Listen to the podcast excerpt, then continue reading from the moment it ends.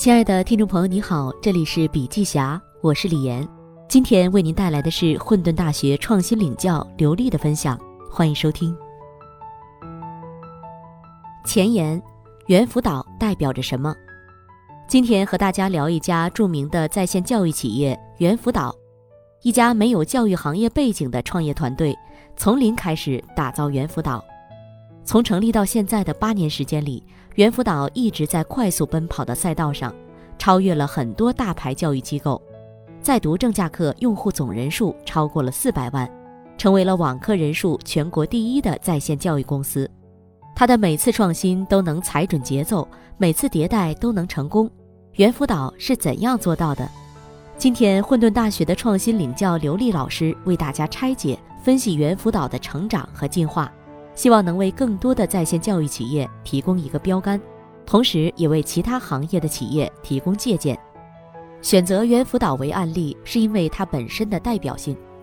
擅长教育行业投资的蓝象资本合伙人宁博宇认为，猿辅导是中国教育行业在移动互联网时代的一个代表性企业。猿辅导的代表性体现在三个方面，每个方面都有值得我们探讨的问题。猿辅导创立于二零一二年，二零一二年是中国在线教育的元年，当时有大批创业者投身于在线教育，现在却所剩无几。而猿辅导已经成长为网课人数全国第一的在线教育公司。过去的八年是在线教育发展波澜壮阔、跌宕起伏、快速奔跑的八年，有众多的机遇，也有众多的坑。猿辅导是如何做到每一次都踩准节奏，每一次都跨越那些坑的？二零二零年初，也就是新冠肺炎疫情初期，猿辅导提供了很多免费的课程，知名度大增。另外，猿辅导的估值甚至已经超过了很多上市的公司。数据显示，二零二零年十月二十二日，在线教育公司猿辅导正式宣布已完成总计二十二亿美元的 G 轮融资。而在此次融资后，猿辅导也以一百五十五亿美元的估值，成为全球教育科技行业内估值最高的独角兽。投资人为什么会给猿辅导这么高的估值？猿辅导有一个著名的产品矩阵：猿题库、小猿搜题、猿辅导、小猿口算、斑马 AI、粉笔网等等。从营销角度看，这是多品牌战略。这些产品品牌之间的内在关联是什么？这个产品矩阵是否存在组合效应，也就是一加一大于二的效应？接下来我会在分析猿辅导的案例中回答这些问题。解读案例之前，我们先来了解两个背景知识点：一是 K 十二教育，二是猿辅导的创始团队。K 十二教育有什么特点？K 十二是 Kindergarten through Twelfth Grade 的简写，指的是小学到高中阶段这十二年的教育。这个行业有五个特点。第一个潜力大，增长速度快。教育部统计公布数据显示，二零二零年全国小学、初中、高中阶段共有一点五亿在校学生，庞大的适龄人口基数是 K 十二教育发展坚实的基础。另外，人们对校外辅导的认知也在快速提升。二零一二年至今，K 十二教育的年复合增长率一直保持在百分之三十二以上，K 十二在线教育也逐渐走向成熟。艾瑞咨询预测，二零二零年 K 十二在线教育的市场规模将达到一千五百亿元。第二，市场集中度低，这标志着 K 十二行业尚未进入成熟期。第三，消费者和决策者分离，这对在线教育产品的创新提出了更高的要求。第四，理想和现实不一致，教育的理想是让孩子成长，而现实则是要考出好成绩。第五。规模和体验存在矛盾，规模越大，班型越大，收入会增加，但是这样会导致教学体验差，给教育培训企业规模化发展形成一个重要障碍。猿辅导的创始团队，猿辅导创始团队最大的特点是，团队的四大金刚全面覆盖了战略、产品、技术、推广这四个重要的竞争要素。一个好的团队既能看得准，还要能做得对。也就是我们常说的做正确的事儿，正确的做事儿，这对猿辅导应对成长过程中的各种难关来说是十分关键的。颠覆经验，精准切入赛道。时间回到二零一二年，二零一二年是在线教育的标志性年份，教育界把它称作“慕课元年”。这一年，在线教育引起很多人的重视，一批又一批的线下教育机构纷纷转向线上，比如新东方、好未来这些教育巨头。当时，他们采用线下教育线上化的方案，依托线下强大的教研资源、教师资源、内容资源，把业务搬到线上，把线下录制好的课在线上播放。但这样操作后的教学效果并没有线下教学的效果好。以至于当时新东方的俞敏洪有一句很著名的判断：面对面教育的效果，在任何时候都会优于线上教育。空杯心态，不走惯例路。二零一二年，网易门户事业部总裁李勇告别网易，带领几个老部下开始创业。相比当时的教育巨头，李勇团队没有教育行业背景，甚至教育资源、教育经验也十分缺乏，可以说是一张白纸。从零开始是挑战还是好事儿？事实证明，这是李勇团队的劣势，同时也是一件好事儿。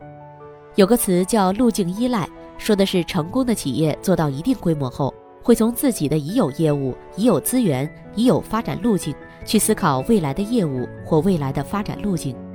这其实是一种惯性思维，一种认知上的局限。尤其是大企业最受影响，会牢牢按照这种模式的运营轨道去走。即使进入一个新的领域，也不自觉地按照这个老的轨道去做。但是对于李勇团队来讲，他们没有这种包袱，没有这种惯性。团队坚信在线教育是学习的主流。面对未知领域、不确定的业务机会，恰恰是因为没有教育背景，团队发展时也没有了局限的框架，没有戴上有色眼镜去看待用户。团队保持的是空杯心态，就像乔布斯说的：“Stay hungry, stay foolish。”倒掉已有的认知，保持一份无知，保持一份饥饿感，只有这样才能真正的从用户角度去思考。猿辅导后来的创业历程也说明了这一点。李勇团队的创业始于他的个人经验，他在为孩子找英语培训班的过程中，发现教育培训行业存在着大量的资源不匹配问题，于是他做出第一个产品粉笔网，这是针对教育资源匹配的产品，定位为老师和学习者的互动社区。当年移动互联网背景的创业者切入到一个新赛道的打法，基本上都是建立一个平台，形成新的供应链。对于在线教育来说，这就是信息匹配。通过线上的匹配，把教育供给和教育需求结合起来。至于实际的教育交付，线上线下都行。为了增加用户的粘性，李勇团队借鉴了大众点评的一些打法，用点评共享、知识分享来激活用户。这种打法刚开始还可以，但是粉笔网运营不久，李勇发现粉笔网的用户数量不少，可活跃度不高。他敏锐地意识到切入点的选择可能错了。粉笔网没有解决在线教育的核心，通过信息匹配仅仅解决了便利性问题，没有触及到教育的实质。教育要解决的是效果问题。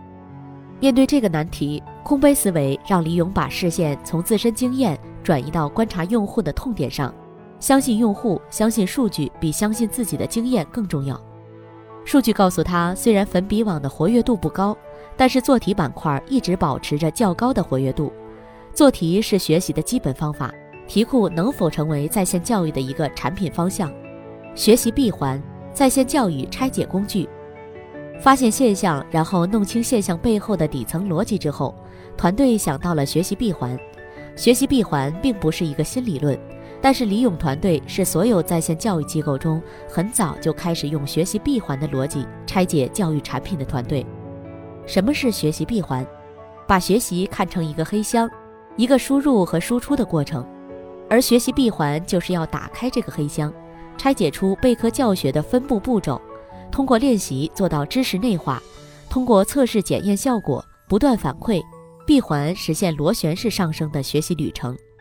简单的学习闭环包括练、测、评、背、教这五个要素，在课堂上，他们由老师和学生一体化完成的。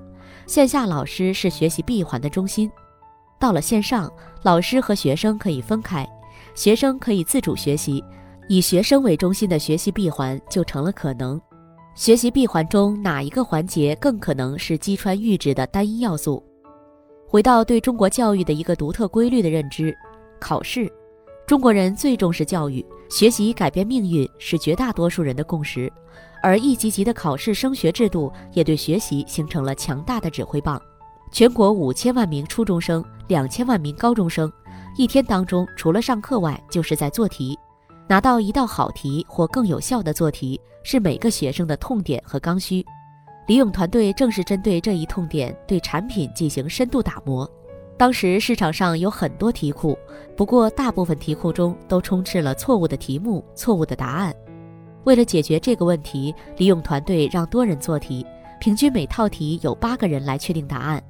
一番下来，他们一共做了六十万道题。虽然做这件事儿费时费力，但做出来就是堡垒。通过海量的题、精准的答案、千人千面的试卷、碎片化的时间练习、人机互动练习等一系列的产品设计和迭代，李勇团队打造出了一款初高中的刷题利器——原题库。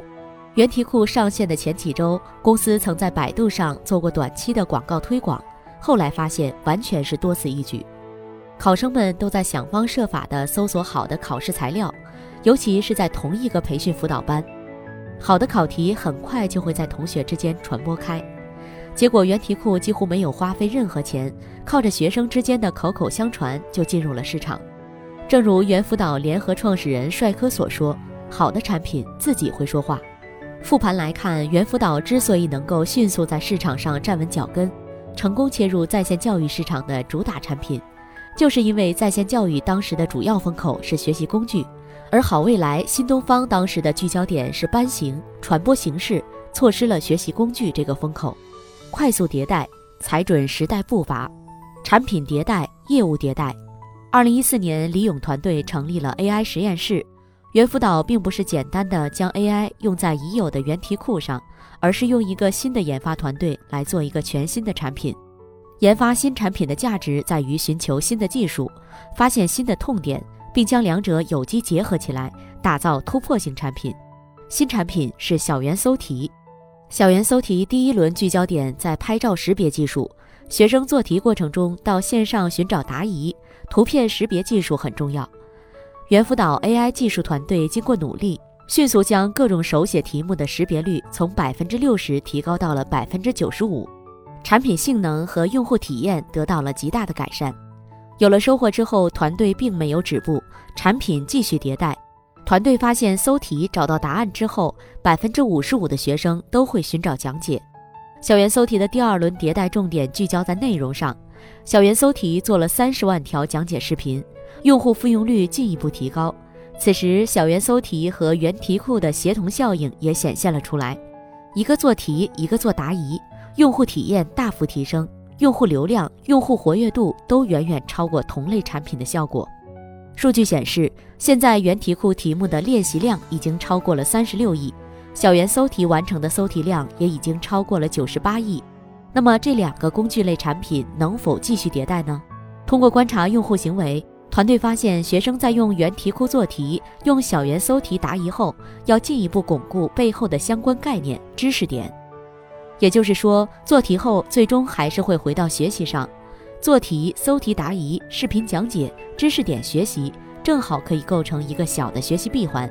现在培训产品的用户行为路径已经成熟了，猿辅导和小猿搜题这两大工具蓄积的流量池已经很充裕，需要寻找新变现机会。另外，粉笔网的探索也给团队很大的信心。二零一四年，公考题库板块从原题库中拆分出来。由猿辅导团队的核心成员张小龙重新组建粉笔网，以公考题库的流量为基础，尝试做付费视频直播课程。这一举措迅速取得成功。在这一背景下，李勇团队决定正式启动在线教育的核心业务——猿辅导。这一决定一开始就遇到了巨大挑战。由于缺乏教师和教学资源，猿辅导在产品初期从流量变现的角度采取 C to C 的平台模式。事实证明，这种模式跑不通，用户续费率不高，每天都有用户的负面评价。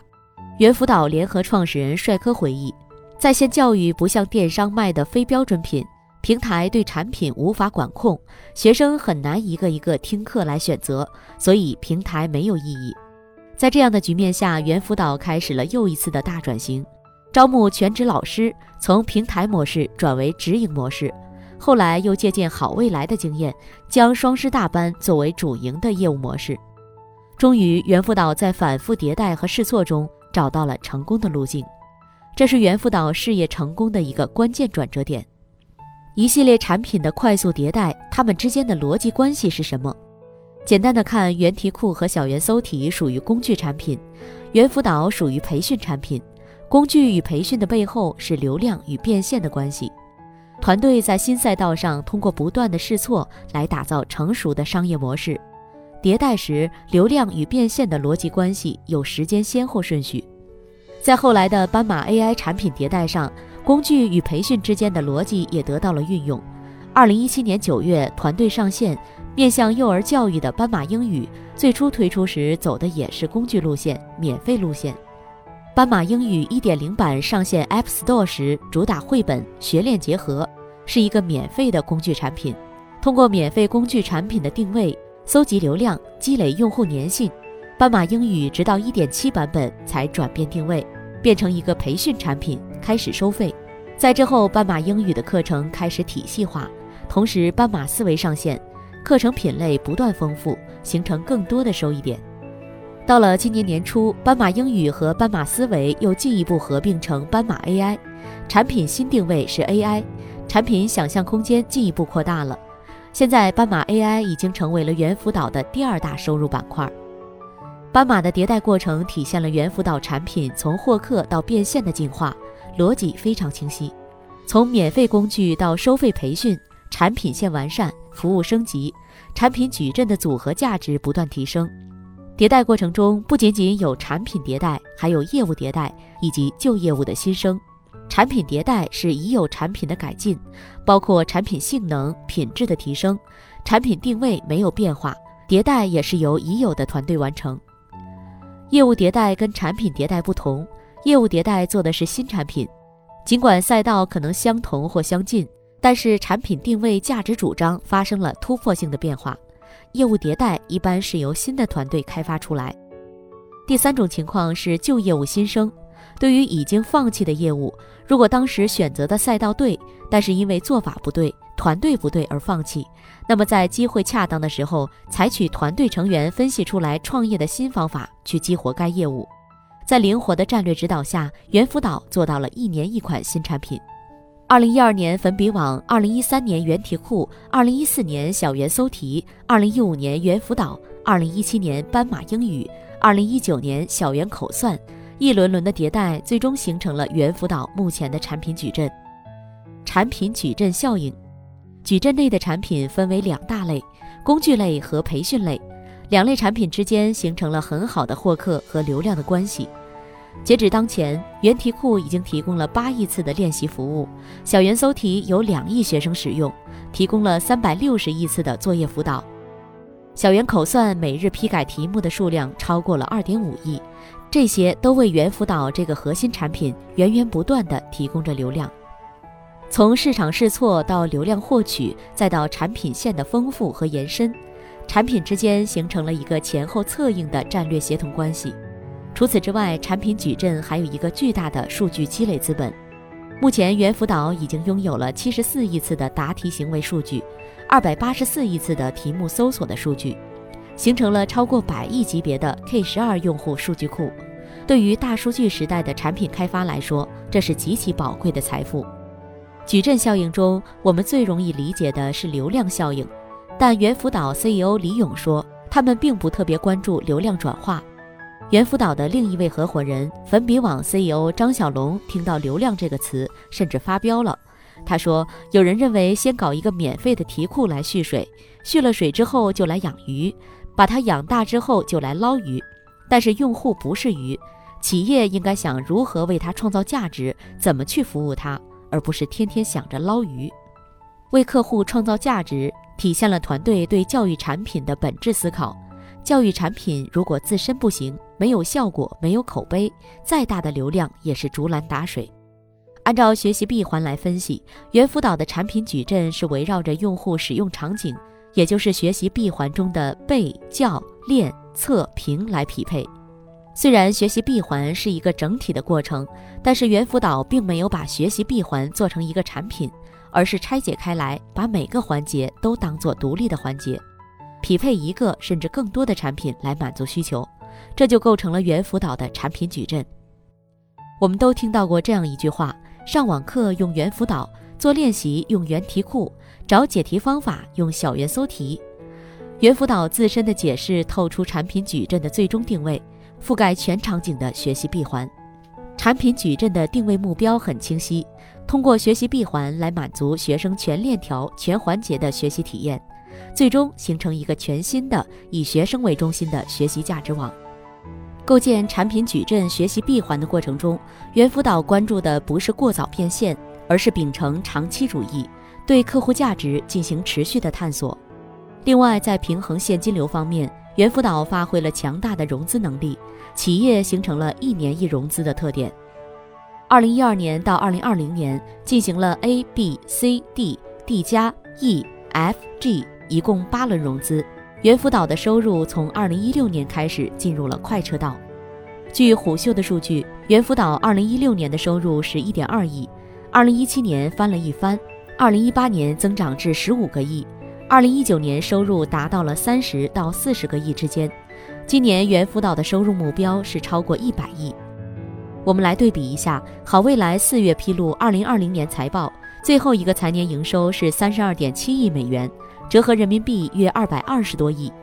而好未来八月三十一日的市值是四百六十二亿美元，约三千多亿人民币。对比好未来，大家就能理解为什么猿辅导的估值能做到一百一十五亿美元了。高速试错，快速反应，学习借鉴。回顾猿辅导的产品进化，团队抓住了近八年在线教育进化的历次风口。有人说这是李勇团队的幸运，运气决定成功吗？先来看 K 十二校外辅导主流商业模式的进化历程。K 十二在线教育的主流形式，从二零一零年到二零二零年，经历了录播，经历了 C to C 和 O to O，经历了工具产品，经历了直播。再对比一下好未来和新东方的在线产品。这两个企业都没有工具阶段，每个初创企业发展都有一个重要阶段，突破这个重要阶段就能够为企业未来长期发展打下长期基石。对猿辅导来说，这个阶段就是工具阶段，甚至可以说，恰恰是新东方等巨头对工具的忽视，成就了猿辅导。所谓猿辅导的幸运，并不是真的幸运。李勇这句话说出了真谛：服务的在线化是伴随着移动互联网的成熟才实现的。猿辅导一系列的业务迭代、产品迭代的背后，是对未知领域的高速试错、快速反应、学习借鉴的过程。猿辅导在 C to C、B to C、B to B 的过程中，经过试错，最终选择了 B to C 的模式。在教学和工具到底哪个作为在线教育的切入点上，猿辅导敏锐地选择了先做工具，再做教学。在平台和自营的选择上，猿辅导经过试错，最终选择了自营。免费再做收费，在一对一、大班、小班的选择上，猿辅导也是经过了试错和快速反应，最终放弃了一对一，抓住大班的机遇。最终放弃了一对一，抓住大班的机遇。成功的高效试错需要把行业验证的模式、试错的经验、技术更新的成果有机的结合起来加以应用，需要对行业的动态变化快速反应。才能真正的把握好时代变化的节奏，回归本质，面向未来进化。猿辅导的公司名称叫做原力教育，大部分产品名称都有一个“原”字。猿辅导联合创始人李欣说：“这个‘原’字就是为了体现进化力。”猿辅导的未来进化，面向未来，猿辅导会有哪些进化呢？我们有两个基本判断：一是填补学习闭环的空白，二是深耕人工智能。继续填补学习闭环的空白。现在猿辅导产品矩阵仅仅覆盖了学习闭环的一部分，还有很多的空白。把学习闭环拆解为教师端和学习端来看，教师端的备课、教学、学习内容和教学方式、教育效果评价，还有很多场景可以做。学生端如何更好的预习、更精准的学习，也有很多的场景可以做。如果学习闭环扩展到更多的利益相关者，比如家长的需求场景、学校的需求场景，包括教育管理的场景等等，都有很多空白。另外，针对学习内容，经过市场细分、层次细分，还可以找到新兴市场、下沉市场、边缘市场等等，挖掘出更多的场景和空点。所以，我预见未来猿辅导有可能切入更多的新赛道。猿辅导已经在 K 十二教育之外，幼儿教育、公考教育上有了深入而有效果的渗透。随着在线教育风口的迁移，完全可能进入数字教育、职业教育等等赛道。这是否超出了猿辅导的能力边界了呢？并没有，猿辅导的能力并不在于对某个内容、某个细分领域、某个教研的专精，它的底层能力是试错迭代、快速反应，它具有对用户价值的理解力。对在线教育大趋势的坚信，猿辅导是创始人团队在战略力、产品力、技术力、推广力上协同形成的组合力。这种能力最终体现在在线教育产品的不断的创新上，形成了对更多领域的渗透力。产品创新永无止境，下一步在线教育的产品将进入一个新的时代，我称之为精耕细作时代。我们可以看看猿辅导最近在做的核工厂。这个产品很有味道，在文具、教材包装等方面下足了功夫，学生们十分喜爱。这让我们看到，在学习硬件产品中的精耕细作也是大有作为的。深耕人工智能，未来更加确定的趋势是，猿辅导会进一步深耕人工智能，用 AI 技术赋能学习闭环的各个场景，让学习闭环更有效率和效果。目前，人工智能的技术主要应用于拍照搜题、分级阅读。智能题库这些复杂度极低、工具属性明显的场景，到了可以预见的未来，随着知识图谱、认知计算、虚拟现实、机器学习等方面的趋于成熟，人工智能技术的应用将由外围的工具类向核心的教学类拓展。在备课环节，AI 帮助试讲、模课，推荐预习知识点，提供个性化教案；在教学环节，AI 帮助实现知识推送。AI 助教做线上学习监测，通过人脸识别、语音识别，精准地捕捉到学生的上课状态。AI 还可以分析学生情绪、注意力集中程度，通过数据挖掘和机器学习，给出适应性的学习方案，增强课程的趣味性。在练习环节，除了已有的智能题库、拍照搜题、批改作业等工具之外，AI 还可以提供自适应学习、补充学习推荐等等。在测试环节，AI 可以进行错音诊断、考情分析、推理批改、个性化答疑；在评估环节，AI 可以提供课程质量评估、师生匹配度评估等等。而且在人工智能的背景下，学习闭环本身也会出现各种各样的再造，未必局限于这五个环节要素。关于未来战略，猿辅导对外披露的信息并不多。企业的进化，只有融入到行业的进化中才有意义。所以，遇见猿辅导的未来，更需要跳出企业看企业。教育培训行业的未来趋势，在本次课程结束之前，我想与大家讨论教育培训行业未来趋势的三个问题。第一个，未来教育还是应试教育吗？下面一张图是好未来、艾瑞联合调研的数据，百分之七十七的家长认为，以成绩为考核标准，难以培养孩子的主动学习和创新能力。图表的右半边是家长的希望，家长希望通过教育提高学生的能力素质，增强学生的兴趣爱好。可以看到，跳出考试这个指挥棒的呼声十分强烈。教育的本质是什么？我接触过很多教培机构，他们会说教育的本质是效率和效果。教育的效率和效果很难测量。我是一名教育工作者，深知教育就是一个良心活。但是无论怎样难测，标准一定不能仅仅是考试，学习更不能变成抓题、刷题和做题。教育的本质到底是什么？联合国教科文组织有一个著名的德洛尔报告，这个报告得到全球教育者的认同。教育有四大支柱：学会认知，学会做事，学会共处，学会做人。作为教育工作者，每次看到这四个词，我都有一种振聋发聩、醍醐灌顶的感觉。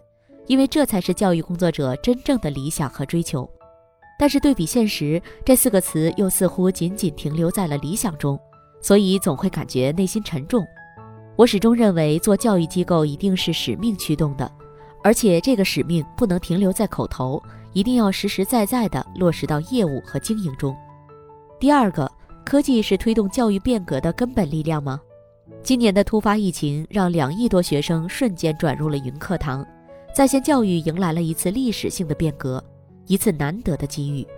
关于教育的未来，著名的教育学家朱永新先生认为，未来教育将以知识为中心转变为以学生为中心。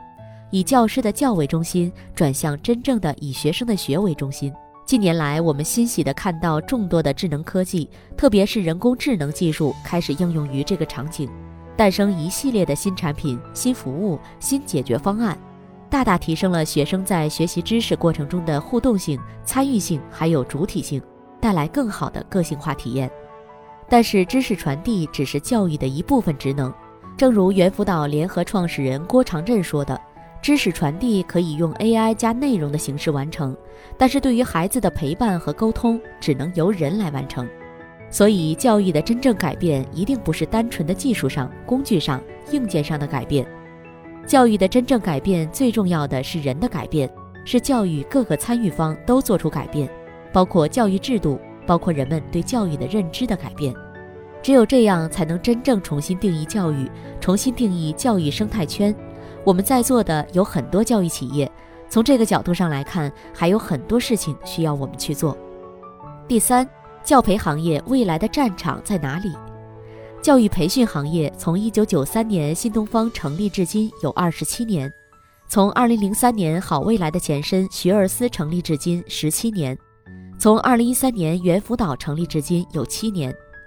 在将近三十年的过程中，教育培训行业不断的进化，竞争的焦点也不断的在切换，拼名师、拼教研、拼工具、拼模式、拼获客、拼技术，相信在座的很多企业都经历过，一轮轮的竞争中淘汰了旧的模式，旧的企业也不断的催生着新的模式、新的技术、新的企业。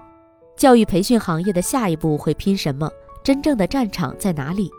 我看最近有很多评论说是拼组织力，我认为没有永久的好企业，只有顺应时代的好企业。教育培训行业只有顺应时势，不断进化，才能在大浪淘沙中生存下来，才能抓住不断涌现的机会，实现跨越。所以在未来面前，甚至做到了百亿级的企业老总也是初创者，也是初学者。最难的并不是变化本身，而是你有没有看到这个变化。甚至说，这个变化是不是因为你的某个行动引发的？从这个角度来说，每一位从业者都是探索者。好，未来趋势的三个问题提完了。我在做猿辅导案例研究中，这三个问题一直贯穿脑海。我很想知道猿辅导是如何理解教育的，它的使命和愿景是什么。但是查遍了各个网站都没有找到。不过，猿辅导 CEO 李勇的一句话提供了一些线索。一家公司的发展是与所处时代的双人舞，也就是说，猿辅导要成为教育变革时代的共舞者。结合今天的讲课内容和我们讨论的话题，我们有理由去期待猿辅导的未来，期待猿辅导成为一个全面覆盖学习闭环各个场景的教育企业，一个以科技为核心的教育企业，更应该成为了一个充满了爱的教育企业。因为只有爱，才能真正帮助学生学会认知、学会做事、学会共处、学会做人。好了，今天的内容分享就到这里，感谢收听，我们下次见。